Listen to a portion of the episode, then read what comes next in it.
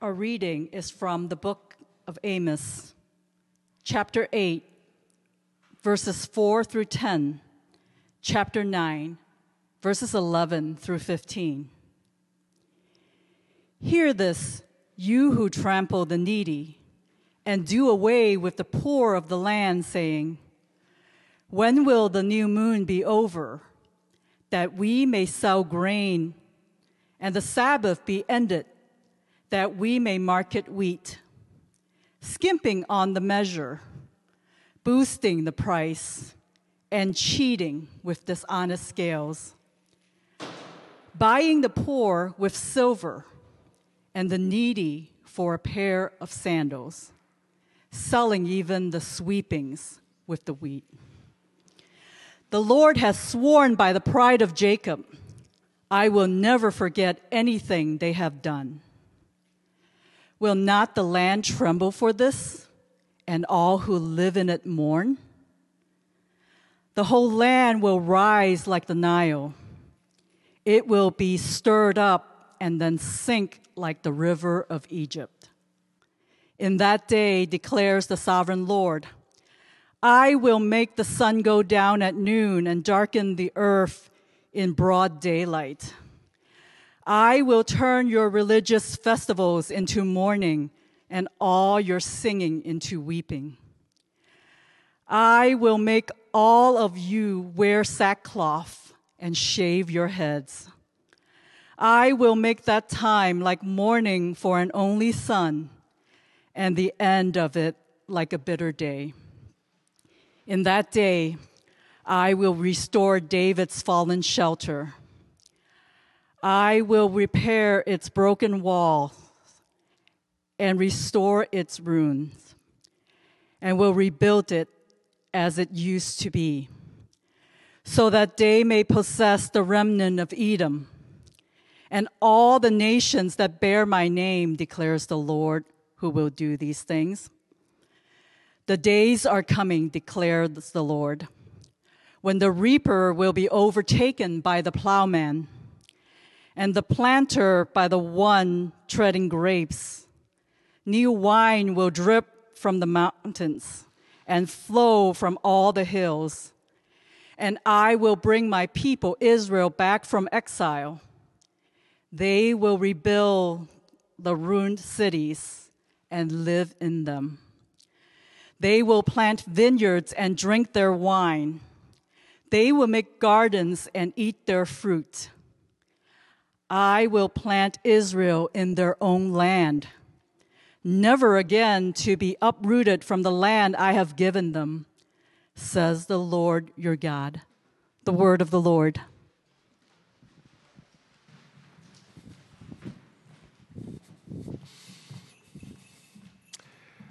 Justice is a huge topic in our culture, especially over the past five to six years there's been a groundswell of movements that have sprung up Black Lives Matter, Me Too, uh, the transgender movement. And these movements are not limited to people of color or to young people. So in 2018, the Washington Post reported that one in five adults had attended at least one march, rally, or speech since early 2016. And 44% of them were over the age of 50. It's not just young people.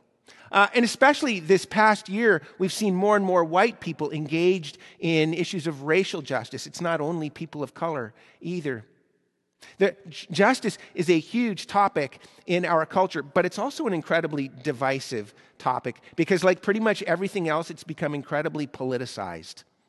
For instance, James Mumford wrote a book recently uh, in which he talks about political tribes. Uh, today's political parties have what he calls package deal ethics.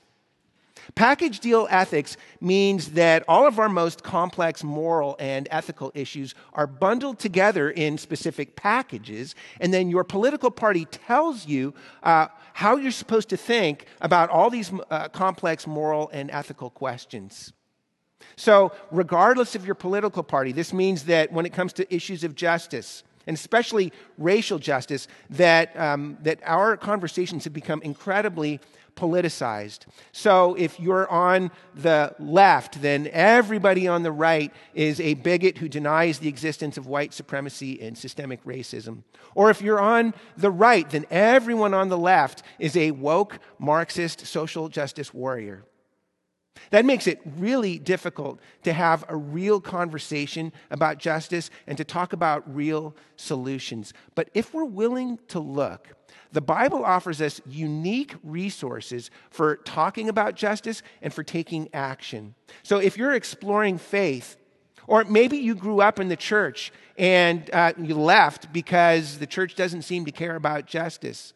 Uh, but if that's you, then I want to invite you to listen to what the prophet Amos says.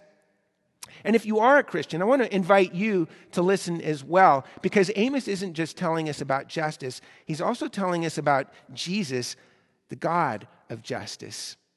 We're in a series in which we're looking at various Old Testament prophecies that speak about the Messiah, Jesus, about who he is and why he came. Um, in particular, this week, we're looking at his work of justice in this world. So um, let's look at this passage and find out three things about the God of justice. We're going to see uh, the nature of justice, the source of justice, and the fulfillment of justice. The nature, the source, and the fulfillment of justice. Okay? First, uh, we see the nature of justice here.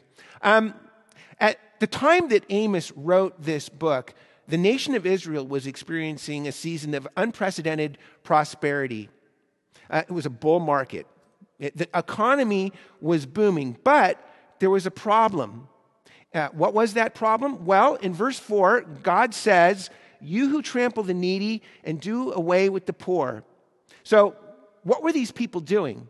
Well, we find out in verses 5 and 6, they were boosting the price, cheating with dishonest scales, buying the poor with silver, and the needy for a pair of sandals.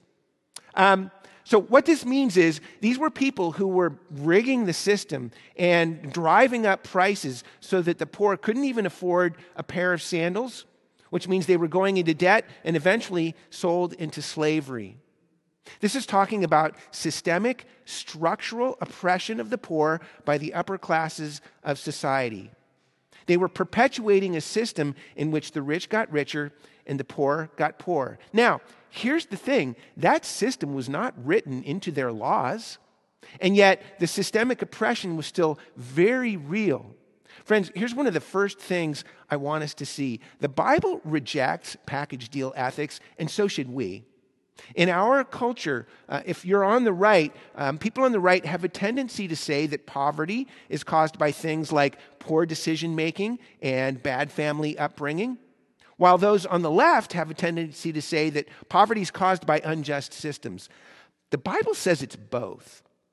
In other words, um, the book of Proverbs, for example, acknowledges that you can become poor through bad decision making. But here in Amos and throughout the rest of the Bible, it says over and over again that there are also systemic factors at work.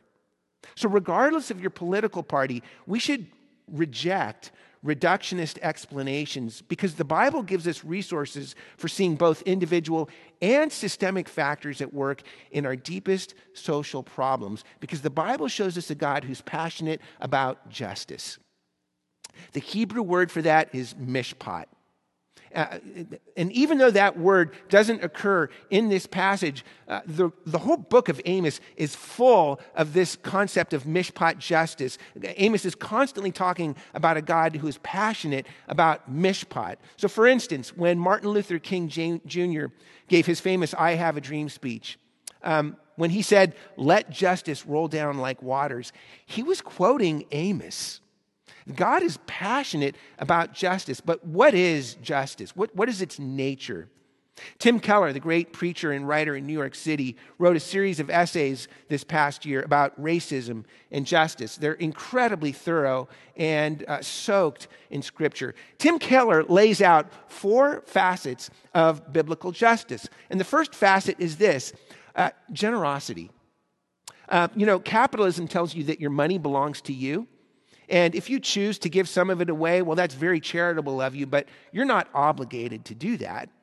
Socialism says well, your money belongs to the state and they will take it from you and do with it as they see fit. But the Bible says your money belongs to God, who commands you to be generous with it, especially to the poor. And if you fail to do that, it's not just being stingy, it's unjust. So, for example, the Bible often contrasts the righteous and the wicked. Now, we listen to those categories and we tend to think of that in terms of like arbitrary moral rules. But Bruce Waltke, a wonderful Old Testament scholar, went through the entire book of Proverbs and he looked at all the different uses of the words righteous and wicked. And he offers this definition based on his own study. He says, The righteous are willing to disadvantage themselves to advantage the community. The wicked are willing to disadvantage the community to advantage themselves. Friends, the point is the first facet of biblical justice is radical, sacrificial generosity, especially to the poor. But the second facet of biblical justice is equality. This means that everyone should be treated according to the same standard. You know, in ancient societies, they cared about justice, um, but that meant they had different laws and standards for different social classes. So if you were rich, you had more rights and protections than a poor person. And if you were a poor person, you had to go through a whole rigmarole of procedures in order to get a mere fraction of the justice that a rich person would get. But the Bible levels all class distinctions. It says there's one law, one standard for every human being because God shows no partiality. It means that every human being should be treated the same because every human being is equal. The biblical justice means generosity, but it also means equality. But third, biblical justice means advocacy. So, um, even though ideally every human being should be treated equally, the reality is, not every human being is treated equally, especially the poor and the needy. So the Bible is constantly talking about lifting up your voice for the poor and the needy. Stand up for them, take up their cause, fight for justice for them. So, if you think about all the protests we've been seeing in our own country, that's a form of advocacy, lifting up your voice for those who are oppressed and marginalized. So, um, generosity, equality, advocacy. But the fourth and final facet of biblical justice is responsibility. Now, this may be the one that's probably most controversial for us in our culture because many white people would say, Look, I am not responsible for what slave owners did 250 years ago. So why should I bear the burden for someone else's actions? You know, in our individualistic culture, that makes sense. But the Bible pushes back on the radical individualism of our culture by saying that we all bear a responsibility for what happens in our society. So, um, one of the fastest ways, perhaps, to get into the, the Bible's mindset on this is you remember the parable of the Good Samaritan?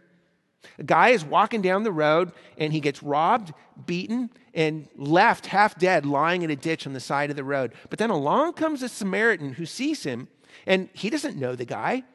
It's certainly not his fault what happened to the guy, but he takes responsibility for him and pours out his resources in order to help the man. Friends, biblical justice means generosity, equality, advocacy, and responsibility. And that leads to our next point. We've just seen the nature of justice, but secondly, this passage shows us the source of justice. At the very beginning of this passage, God quotes the people who are oppressing the poor. And in verses 5 and 6, we find out that they say, When will the new moon be over that we may sell grain, and the Sabbath be ended that we may market wheat? Now, here's the question where are they when they're saying this? Well, when it talks about the new moon and the Sabbath, that's talking about worship. Basically, these folks, they're in church. They're singing praise to God. They're praying to God. With their bodies, they're on their knees, but in their hearts, they can't wait for it to be over so that they can get out and start making money again. With their bodies, they're worshiping God, but in their hearts, they're worshiping the market. They're worshiping money. They're worshiping the power, status, influence, comfort, and pleasure that come from money. And here's what this means for us we all are going to worship something. Every single one of us is going to bow down and devote ourselves to something in this world, even if you don't consider yourself a religious person. Because think about these people. They're in church, they're doing traditional religion, but the presence of traditional religion can't show you what they're really worshiping. That means that neither the presence of traditional religion or the absence can really show you what you're worshiping. Friends, here's the point. One of the main things this passage is showing us it's, it's showing us that the way you live in the world reveals what you worship in your heart. The way you live in the world reveals what you worship in your heart. God is saying that if you really worshiped me, if you really loved me and were devoted to me, then that would reveal itself in this world by a commitment to justice. The way you live in the world reveals what you worship in your heart because the true source of justice in this world is a love relationship with God. That the source of justice is a love relationship with God, but that cuts both ways. And here's what I mean. We've just seen that um, if you're not practicing justice in this world, that's a sign that your heart's not really worshiping God, but something else. But here's the other side of that. You could be practicing justice in this world. You could have a formal, outward commitment to justice, but your heart is still far from God. The absence of justice is a sign of the absence of true worship, but the presence of justice doesn't necessarily guarantee the presence of true worship. Why? Well, I, I don't know if you noticed in verse 7, but it says this The Lord has sworn by the pride of Jacob, I will never forget anything they have done. Now, in the Bible, whenever you were going to make an oath, you always swear by something that's unchanging. So you might say, I swear by the moon, or I swear by the stars, or I swear by the sun. When God says, I have sworn by the pride of Jacob, and Jacob, by the way, is a pet name for Israel, uh, this is God being deeply ironic. God is saying there is nothing more unchanging than the pride and the self righteousness of the human heart. That means that you could be practicing a formal commitment to justice in this world, but you're not really doing it for God, you're doing it for you. That you could be doing justice in this world, but uh, really your heart is wrapped up in your self image or in your need to feel good about yourself or in your need to feel superior to other people. Friends, here's what this means. You remember, this passage is showing us that the true source of justice in this world is a love relationship with God, specifically with the God of the Bible. And here's why this is so important. Remember that we were just talking about these four facets of biblical justice generosity, equality, advocacy, responsibility. Those are some of the most powerful moral ideals in our society. Our society revolves around these moral ideals of freedom and equality for all people, regardless of distinction. But um, here's the thing, or rather, the question what is the source of these ideals? You know, we talk about this all the time here at Central West End Church. But the source of the, these moral ideals is in the Bible.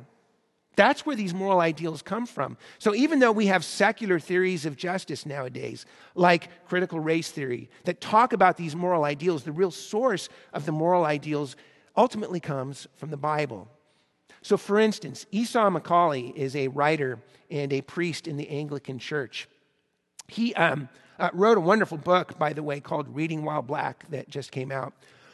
Excuse me. Um, but he had an article this past year in which he was saying that, you know, a lot of people criticize uh, black Christians by saying that, you know, when, when black Christians talk about injustice in the world, when they talk about racial injustice, that they're really just, um, that's just Marxism, that's just critical race theory, those are just secular theories of justice.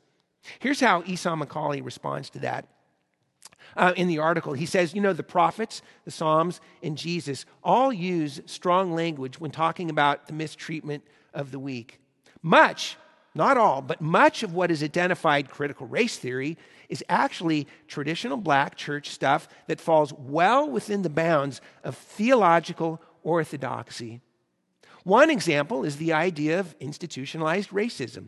This is something associated with critical race theory, but black Christians complained about systems like slavery and Jim Crow long before Marxian dialectic theory spread around the world. So, does the idea of systems of oppression come from Karl Marx or from black Christians reflecting on their years of experience in those systems? It is paternalistic to assume that black Christians can't come up with these ideas on their own and that we are really parroting the ideas of long dead German intellectuals. Friends, here's the point the source of our culture's most deeply cherished moral ideals is the Bible. Esau McCaulley is saying that, listen, when people think that, that secular theories of, of justice and, and oppression, that, that's coming from secular theories. Those secular theories ultimately have their root, those concepts come from the Bible. So even though we cling to these moral ideals, the true source of those ideals comes from the Bible. So, what happens when we cling to the ideals, but we no longer cling to the moral sources those ideals come from? What happens in our society? What do we see? Well, what are we seeing? Pride, um, self righteousness, hatred, division, superiority, flaming indignation. Not a desire to unite as humanity, but a desire to condemn and to cast out. So, what's the solution to that? Well, that leads to our last point. We've just seen the nature of biblical justice generosity, equality, advocacy, and responsibility. And we've seen the source of justice. It's a love relationship with the God of the Bible. But that leads to our last point, which is the fulfillment of justice. Um, you know, there are really two forms of justice that the Bible talk about. And the first one is this it's retributive justice. Um, in the Bible, the first form uh, or of justice is retributive justice. So, for instance, you know that means uh, that God is going to punish evil, that God will punish wrongdoers. Uh, you know, and that's exactly what we are seeing a lot of in our society today, isn't it? We have a strong desire to see evil punished, right? This is an impulse that is deeply woven into our universe to see evil punished. Retributive justice. And we actually see examples of retributive justice in this passage. So, what does God say that He's going to do to these people who are oppressing the poor? Well, verse 8 says, Will not the land tremble for this? That means God's going to send an earthquake of judgment. He goes on to say, I will make the sun go down at noon and darken the earth in broad daylight. And then he goes on and says, I will turn your religious festivals into mourning and all your singing into weeping. I will make that time like mourning for an only son. God is promising that he is going to punish evil, retributive justice. And the images he uses for that are total devastation, earthquake, darkness, Mourning is for the death of an only son, retributive justice. But the Bible also talks even more about restorative justice. Restorative justice. And we see examples of that in our passage also. This means that not only is God going to rid the world of injustice, retributive justice, he's also going to make a new world of justice, restorative justice. And so we see that, for instance, in chapter 9, verse 11. God says, I will restore David's fallen shelter I will repair its broken walls and restore its ruins and will rebuild it as it used to be. God is saying that he's going to raise up a descendant of the great King David. That's what he means when he said, restore David's fallen shelter. That he's going to uh, raise up another king, an even greater king, an infinite, eternal king who will come and, and rebuild and restore and renew not just the kingdom, but the whole world. And next week, we're going to talk in a lot more detail about what this new world actually looks like. But this week, I want to just give you a couple of glimpses of what it looks like. First, this new world is a place where all the old hostilities and divisions are erased. So God goes on to describe it like this He says, that they may possess the remnant of Edom and all the nations that bear my name. Now, Edom is, um, was one of Israel's uh, greatest enemies. But God is saying um, enemies are going to be reconciled because all the nations bear my name. Now, in the Bible, to bear God's name is a way of saying that uh, people have been called into a relationship, a special relationship with God. God is talking about a new world of universal peace. All the nations bear my name, he says.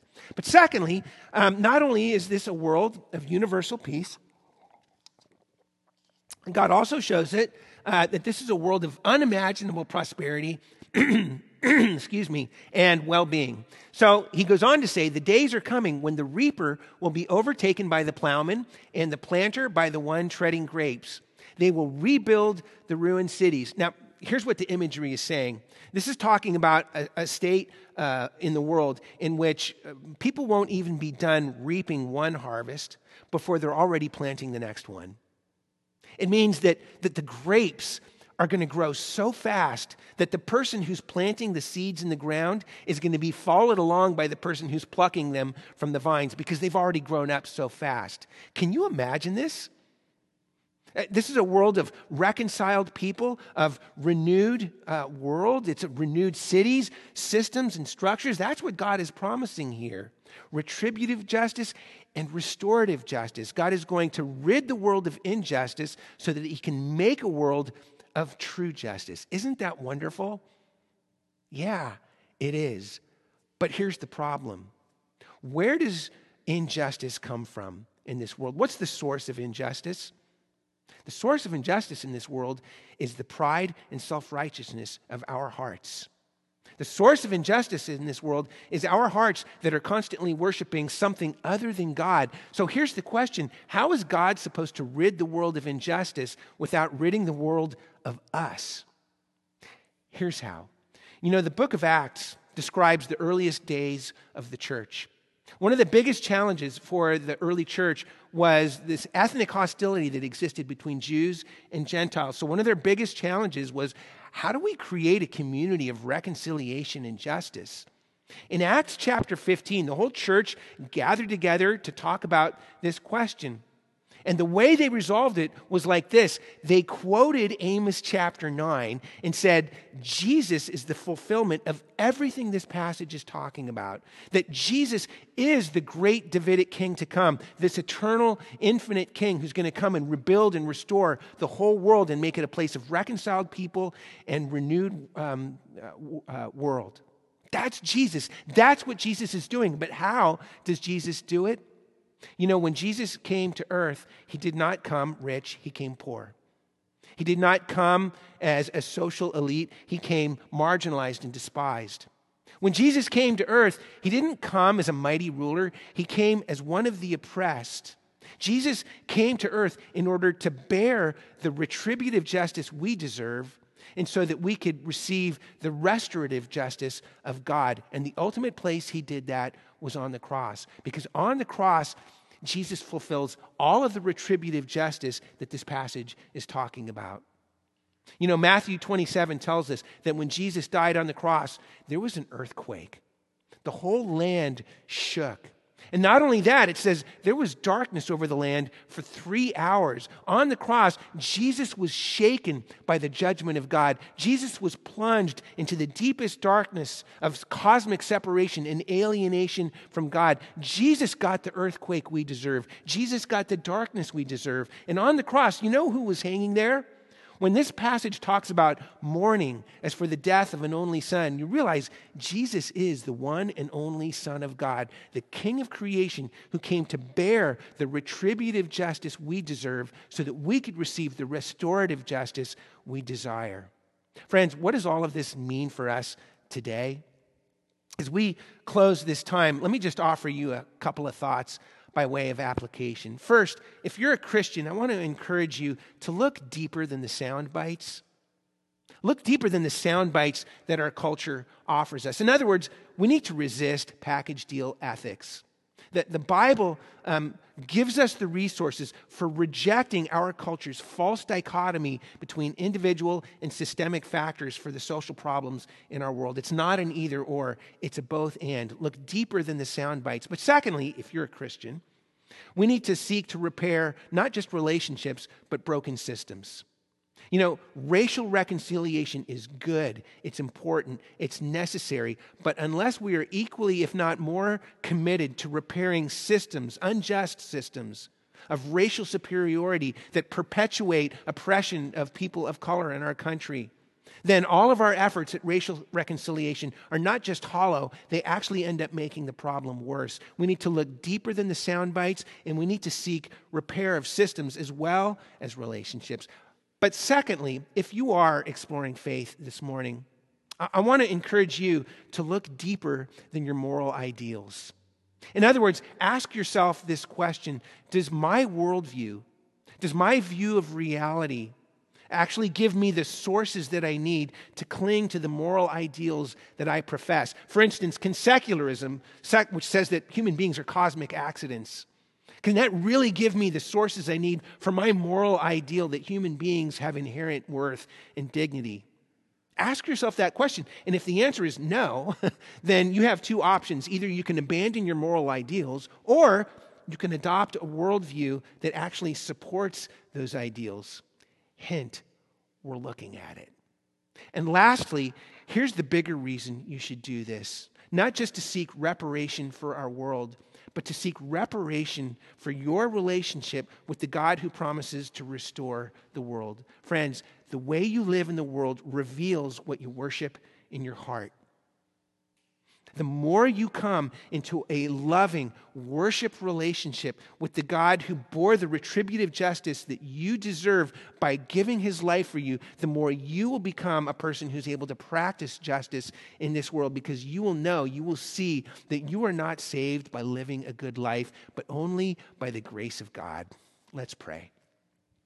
Holy Father, God of justice, we praise you that you are a God who has promised and committed himself to removing injustice from this world, to ridding this world of evil and injustice. But you do so to clear the way for restorative justice, for a world made new, for reconciled people, for hearts that are united with one another because they've been reunited with you, Father, that you have promised not just to restore relationships with people, but to renew all of this world. We praise you for that, and we praise you all the more this Christmas season that, that the way you did that was by sending your son Jesus into this world to bear the retributive justice we deserve so that we could receive the restorative justice that we desire. Father, we pray this morning that you would help us to go deeper and to seek not just repair for um, our relationships with each other, but for repair of the systems of, of this world, and that we would do that because, first and foremost, we have sought and found and received repair in our relationship with you. For we pray all of these things